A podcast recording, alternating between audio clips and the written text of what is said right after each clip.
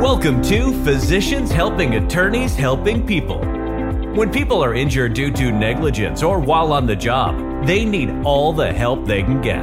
Doctors Armin Feldman and Mike Bummer help ensure they get it. Join them as they discuss the newest medical subspecialty of medical legal consulting. Learn how attorneys can gain a competitive advantage in PI, workers' comp, and medical malpractice cases. Armin and Mike can help you better understand the medical issues in your cases, leading to larger settlement amounts and the best possible medical care for clients. They can help save you time and increase case value, all without breaking the bank. Let's get started. Welcome to this episode of Physicians Helping Attorneys Helping People. I'm Dr. Armin Feldman, and as always, I'm here with my friend, colleague, and partner in physicians, legal consultants, Dr. Mike Bummer. Hi, Mike. Hi, Armin. How are you today?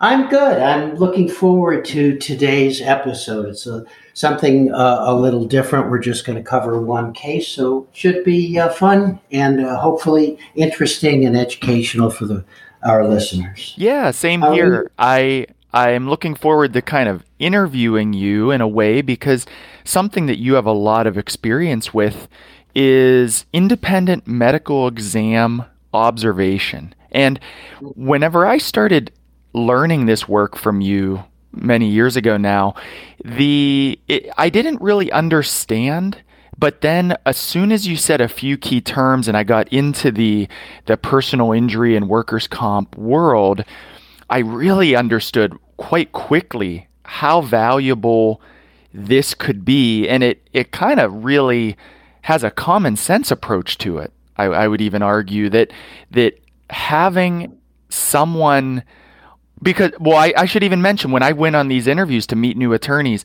the the common language was that these were defense medical exams that they went under or right. they would they would call the independent medical exams and laugh at the at even remotely considering them independent because these doctors were essentially being for all all intensive purposes employed to give very favorable defense opinions and right I had no idea that that existed, and and it it, it actually sounded very. Uh, it was very frustrating. It felt very dirty that that these clients with re- with extremely legitimate injuries were being downplayed, were being uh, kind of shoved under the rug, were being downright told uh, false medical, you know, diagnoses and false workup of very legitimate problems in that having a doctor on the side of the claimant in workers' comp or the plaintiff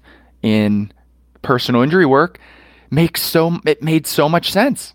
And so right this is uh yeah this is going to be fun today. I, I would like to after you get a chance as i've been running on with this as i get excited the uh-huh. uh, i'd like to kind of interview you about how this process even works and and run through this this case where you disagreed with a with an independent medical exam. Sure. Uh, let me start uh, before you start that let me just start with one other thing and that is now we both know there are very good physicians who do very good IMEs. And for some of my attorney clients, when those physicians are involved, they don't need me to be involved. But I have other attorney clients that want me to be at every IME for every one of their clients. So there can't be any kind of question about bias. But what we also know is that in every community across the country, there uh, is a group of physicians who make all of their income, a good portion of their income, doing IMEs. And we're all human. And these doctors would say, I'm completely unbiased. But uh, the fact is, is that no matter how much they try to stay unbiased, human nature is what it is. Secondary gain issues are um, at play. By the way, secondary gain issues, those are unconscious influences, right? They're right. not purposeful influences. But Um, we know that in every community there's a group of doctors that are favored by uh, the uh, opposing counsel side, favored by insurance companies, because in reality, these doctors almost always give opinions that favor the insurance position. Yeah, and that is a self fulfilling loop for their business. And like you said, it, it is often even subconscious, as we know. And I think it was extremely relevant for you to point out that most of these doctors are doing what they think is right. However, yeah. it is our attorneys to their benefit and their clients' benefit to have someone on their side. And right. you know, whenever I whenever I've had this discussion with in new attorney meetings, many of the attorneys aren't aware that they can actually have representation in that IME. Have you found that to be true? Yes. Uh, in fact, uh, I know I know for a fact in Colorado. Uh, I've been doing these things now for 15 years. In Colorado, I was the very first physician to sit in, actually physically sit in and observe independent medical exams done by other uh, physicians. And I think I was probably the first physician in the country to do this. Now, we're not going to discuss this issue today, but you can imagine that um, some of the regular, I call them, the, you know, the regular IME doctors, they were kind of up in arms when I started showing up, and there were some early struggles, but uh, that's all in the past now.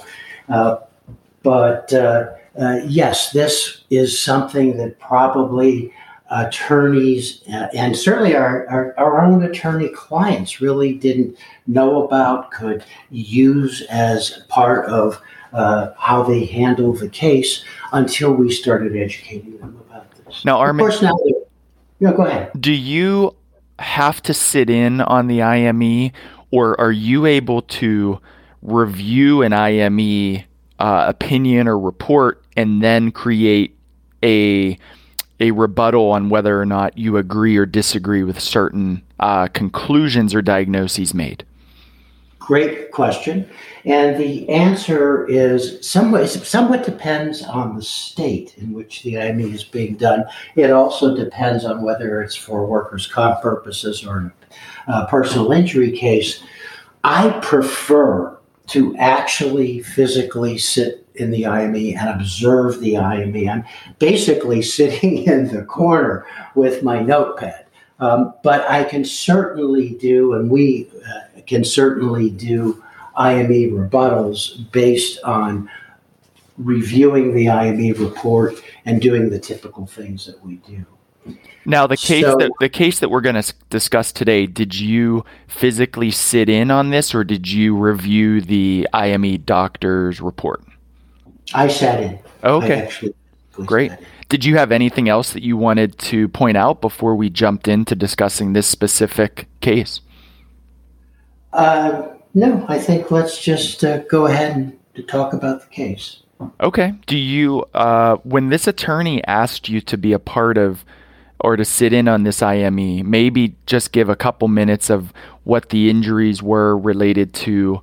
Uh, this this was a workers' comp case, I believe, and as you mentioned, this is certainly uh, these IMEs and the ability for our physicians to sit in on them and observe and, and offer rebuttals also very much applies to personal injury attorneys. Right. The right. Uh, this case, I believe, is a workers' comp injury from what you had already kind of mentioned to me pre-show. So maybe if you could just mention what the back the background of that injury was, and then we'll get into how the IME went. Yes.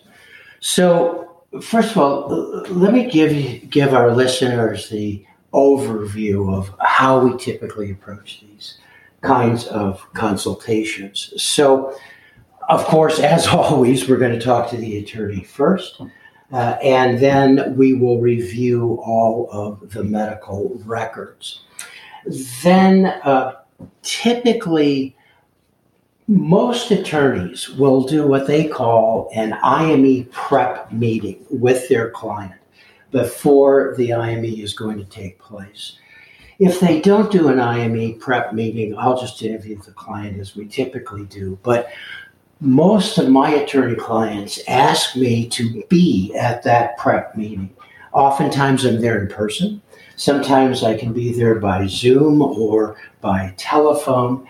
And typically, what happens is the attorney does their part uh, of preparing the client for the IME, and then they turn over the meeting to me. And then we do uh, a trial run where I role play the IME doctor. I ask the client a variety of questions. Obviously, I want to hear what happened to them in their own words.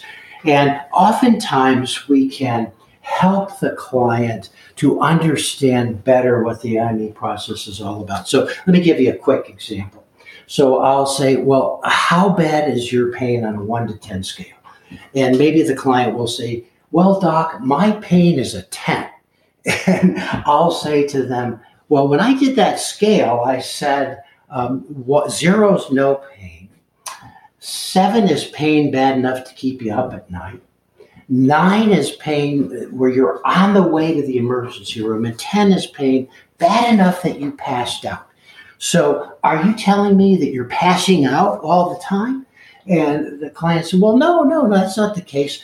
But I want this IME doctor to understand huh. that I'm really in bed. Mm-hmm. And then I have to explain to the client, Well, if you say your pain is a 10, they're going to think that you're exaggerating or making it up or uh, tr- trying to do something to enhance your case. So you have to be accurate about this as you have to be accurate about other things. So let's do this again.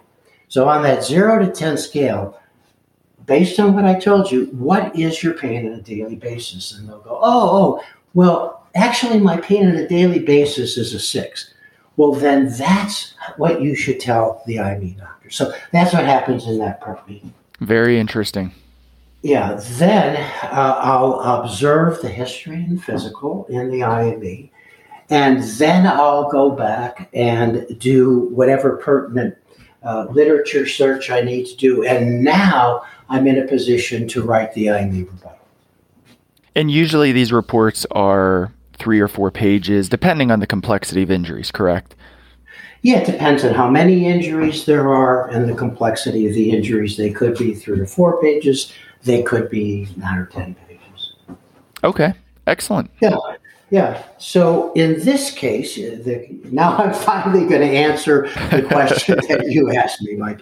Um, this was a 41 year old woman um, who was uh, working at this company where she was standing at a table and the boxes would roll off and uh, arrive on her table.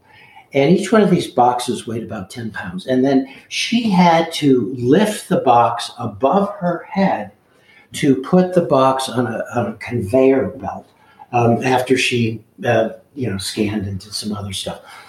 And she was doing this four hours a day, five days a week, as part of her eight hour uh, a day job. And what happened is uh, she developed shoulder pain. And in addition to the shoulder pain, she also, this course was debated, but in my opinion, developed a secondary neurogenic thoracic outlet syndrome. She had um, neck pain and headaches. And I uh, addressed each one of these things in my IME rebuttal report. Now, what the uh, IME uh, physician uh, said is that none of these injuries uh, were work related, and that he thought the only treatment that this woman needed at this point was a home exercise program. Was this known to be a biased IME doctor going in, or was this an unknown uh, doc, uh, um, the history of this, the opinions of this doctor? But this this IME doctor and I know each other quite well from my observing his IMEs. Okay. And his, um, uh, I, I'm being a little facetious, but uh, I'm not sure he's ever seen an injured person.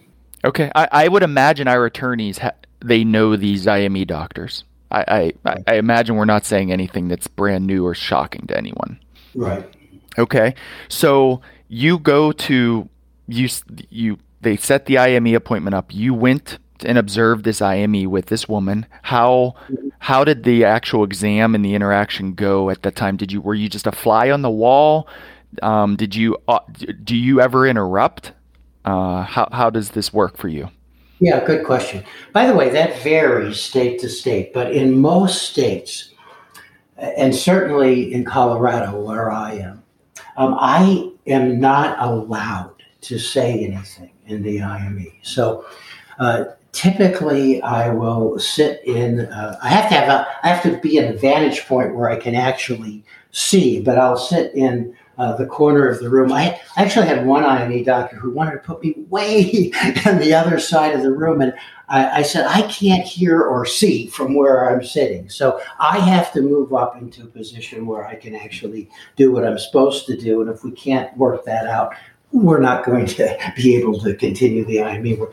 Our attorney has directed us to leave. So, but I typically sit in the corner. Um, I am uh, this is is debated sometimes by the way whether i can take notes or not but typically i can take notes. Um, one quick amusing aside is there was one orthopedic doctor who loved to ask me questions about what was happening in the IME to try to try to trip me up or to intimidate me. And uh, but uh, my typical response was, well, as you know, by the rules, I'm not allowed to say anything. Yeah. But typically, I'm sitting in a corner at a vantage point where I can see everything and I'm taking notes. Okay, so so this particular physician did an exam and, and talked to your attorney's client. Mm-hmm. And did you right away notice that there were things you disagreed with and did you take those notes then? Or how did how did this go with this particular exam and the, these headaches this shoulder pain and potential thoracic outlet syndrome? Yes. So i thought this doesn't always happen but i thought that this doctor did a terrific job. He did a really good job of getting the history. Uh, he did a very by the way i think we were there for three and a half hours but wow. um, yeah, uh, he did a very good job of getting the history. He did a very thorough uh, examination. He did a, a, number of tests that typically would be done in a PM, a, a physical medicine exam or an orthopedic exam. Uh, and I thought he did a, a, very complete, very professional job in the end. He was professional with the a client of the attorney. He wasn't short with the person or um, asking questions, inappropriate questions. Or he did a terrific job on that part. And what what was his conclusion? Well, um, he said uh, that um, uh, that the uh, uh only problem th- that this person had was some shoulder pain uh, but that none of this was related to her uh, work condition. But then what he, he went on to say in the report, I was going to quote it, uh, that the shoulder pain can lead to some reactive tightness in the thoracic outlet area and uh, bring on some symptoms like uh, numbness and achiness in the arm. But then he went on to say that uh, this wasn't a secondary thoracic outlet syndrome. So, uh, what I said in my report is I'm confused regarding what Dr. So and so is concluding. He states in his report that the client's thoracic outlet syndrome is not work related, yet he concludes that uh, the client does have a, a possible work related shoulder injury, uh, but that it doesn't need treatment.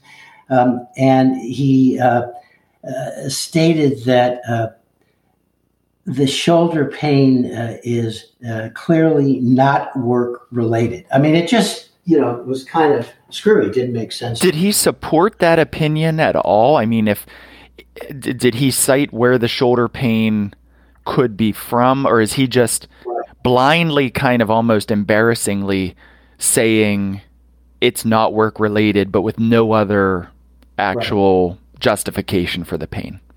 Right now, that's a very good question because some of the IME doctors will justify why they think it's not work related. They may lay it off on a supposed pre-existing condition, chronic, uh, yeah, yeah, exactly, yeah, or it's degenerative mm-hmm. condition. Some of them will lay it off on uh, psychological reasons or even uh, secondary gain issues, or occasionally, not very often, but occasionally just out and out malingering. But uh, some of the IME doctors just don't, uh, they just say this is the case. And they don't, and that doesn't, they don't support their opinions with evidence. And that was the case in this particular one. So what I did is I went to the medical literature.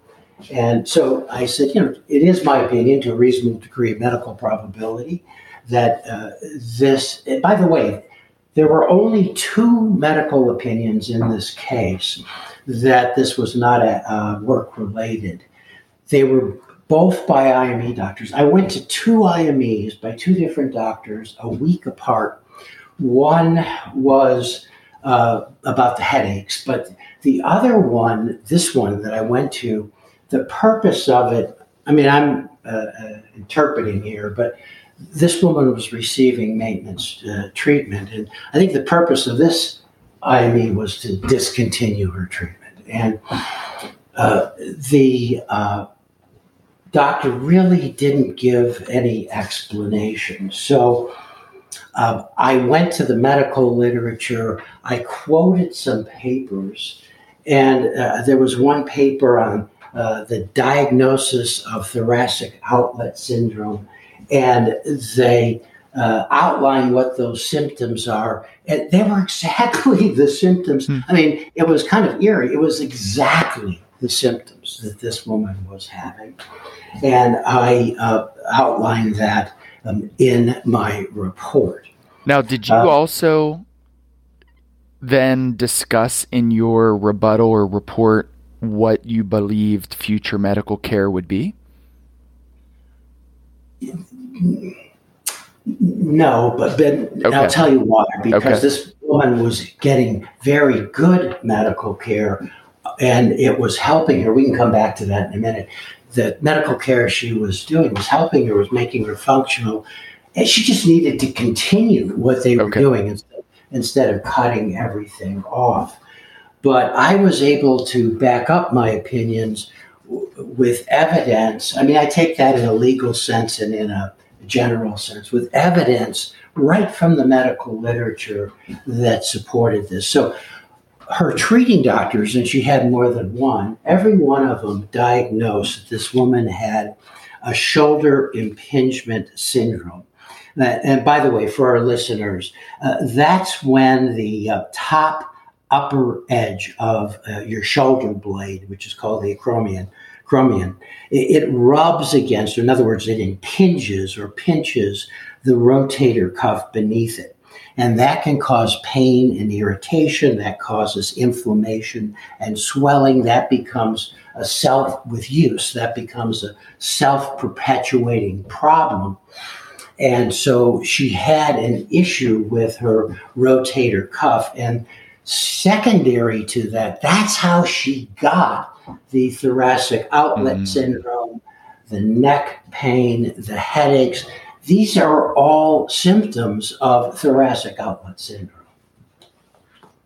And so, um, so for example, in the when the IME doctor was talking about headaches, um, he stated in his report that quote any relationship i'm not using the client's name but any relationship between the client's headaches and a work uh, related injury are and i'm quoting here tenuous uh, but uh, in my uh, my next sentence in the report was, uh, but the doctor gives no explanation to support his conclusions. Yep. So then in that headache section, what I did is I said, well, the headaches, she never had headaches. It's not in her medical records. Then, shortly after the diagnosis of her uh, shoulder impingement syndrome and subsequent uh, symptoms from the uh, thoracic outlet syndrome, all of her treating doctors diagnosed a work related uh, shoulder impingement syndrome with these secondary uh, problems. And then I went back to the medical records and I said, well, if you look at her PCP or primary care physician's medical records, right in the records, he said no headache, previous history of headaches, but after this injury happened, uh, and it wasn't, he didn't say it started at this particular time, but it started within a, a couple of weeks, at, somewhere in there, after the diagnosis of the shoulder impingement uh, problem from this uh, repetitive motion stress injury. And it was right there in her medical records. The guy treating her headaches uh, the, and said the same thing. And so, Mike, as you know, one of the things that we do is we always talk about what uh, try. We talk about causation. So we want to give an explanation. Was the traumatic uh, uh, cause, symptom causation uh, of the injury? And we use one of the things we like to use are these criteria by Freeman and his group. So uh, that's what I did. I quoted the Freeman uh, criteria uh, for the headaches and the neck pain. So uh, I'm just going to briefly mention this. So the first criteria is there must be a biologically plausible or possible link between the exposure and the income, and then I lay that out. Second, there must be a temporal relationship between the exposure and the income. I lay that out. Third criteria states there must not be a more likely or probable alternative explanation for the symptoms. And I, I lay that. In fact, I said, look, this client did not suffer any other injuries to her head or neck uh, or shoulder. Uh, she wasn't in any type of personal situation, accident, or activity that could have directly caused the you know these problems. There was nothing in her medical history or her day-to-day life that suggests something other than the repetitive mo- movements at work, which was the exposure, precipitated all of these problems, uh, which was the outcome. The and funny so, thing is, I think of these criteria, Armin, sometimes as like the scientific way of proving common sense. you know, because anyone and their mother could uh, who's not in law or medicine can usually take a set of events and temporarily place it, look at the before and after, and if anything else could have caused it, and then make a quick decision on whether or not that's directly related. Yet here we are fighting with IME doctors and uh, offering these rebuttal reports because they're uh, potentially being kind of reinforced to offer non common sense opinions to save their clients a lot of money and a lot of liability. And I can see why your attorneys who use you on these IMEs are repeat clients because once you probably get a taste of having someone on your side in these in these settings in an affordable way who can fight for you and bring common sense back into back into play it's probably a, a pretty positive reinforcement and with with good outcome Yes, it is, and I'll tell you that end of the story in a minute, in just a minute. But uh, by the way, these Freeman criteria uh, are accepted ways of determining traumatic causation in several states. This case law to back that up. Okay. Uh, so yeah, and I did the same thing with the, the neck problems. And uh, as I uh, mentioned a, a few minutes ago, the sad thing about this is that this IME report was delivered in September, uh, uh, and in October, the workers' comp insurance company cut off all of her benefits. Hmm. One of the things that she was getting, Mike, was radio frequency neurolysis. In other words, radio frequency ablation of, of the nerves. And she was getting that every three months, along with some massage therapy, chiropractic care, and some medication. And the interesting thing is that her life was uh, pretty good. And she felt that she could uh, go back to work uh, and do things around the house. Once those treatments were stopped, uh, she said that uh, her ability to use her right upper extremity for everyday tasks of living, such as housework, shopping, laundry, was severely limited by pain. And uh, she also reported that uh, s- uh, difficulty sitting, even for short periods of time, uh, difficulty standing for uh, longer periods of time, difficulty holding things in her right hand, uh, difficulty driving, and difficulty with any sustained physical activity because it caused pain. And what a shame, right? Yeah. Because she was functional before this. So the the last part of my report is the uh, attorney wanted me to give an opinion with regard to employability. And so, uh, what I said was to a reasonable degree medical probability, it was my opinion that the client was unable to work at this time. She did not meet the qualifications for employability. So, I quoted the client uh, saying, uh, I could manage my pain with treatment, but then it was discontinued. And she said, I don't think I can work. I find it hard to do stuff around the house.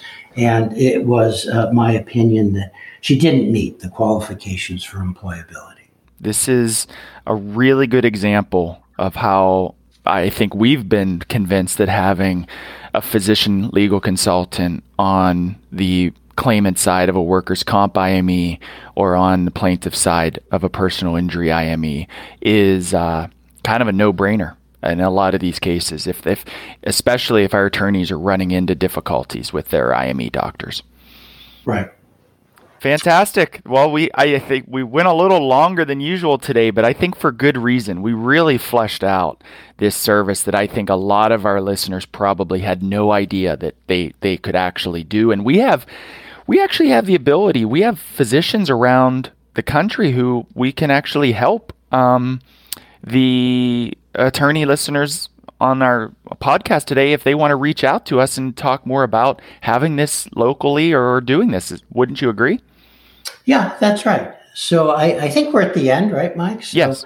Um, if you have a case uh, uh that is similar to this and you would like to talk with us about that, uh, if you have a question or a comment, you can always reach us at comments at physicianshelpingattorneys.com. So it was a, a fun uh, episode, and we look forward to having all of you back next time. We sure do. Have a great day. Thanks for listening to Physicians Helping Attorneys Helping People. For more information about the show and to listen to all the podcast episodes, go to physicianshelpingattorneys.com. You can also email Armin and Mike at comments at physicianshelpingattorneys.com.